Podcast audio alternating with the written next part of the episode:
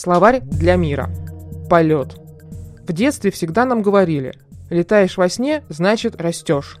Так это или нет, но с тех пор мы все выросли на несколько сантиметров. Можете сами проверить по зарубкам на дверном косяке дома у родителей. Что такого волшебного в детском полете, мне непонятно. Но факт налицо. Летали в детстве все.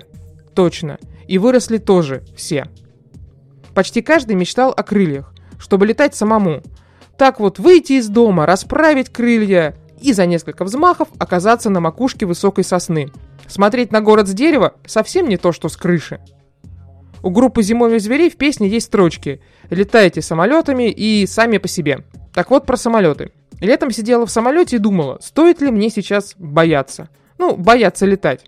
Именно здесь и сейчас. Сидела и рассматривала лица попутчиков – думала и решила, что самолета бояться бессмысленно.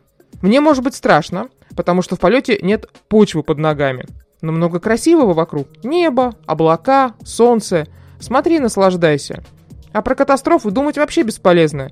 Ведь они могут случиться везде. Но все же мы ездим на электричках, водим машины, спешим за автобусами. А еще в полете страшно, потому что в нем свобода. Поезд привязан к рельсам, троллейбус к проводам, а самолет только к небу, к бесконечному небу. А еще полет – это мечта. Но мечтать о полете можно только когда не умеешь летать.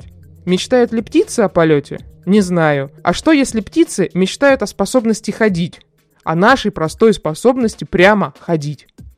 Синонимы. Тишина, крылья, приключения. Специально для Паскаль ФМ Вика Матанис.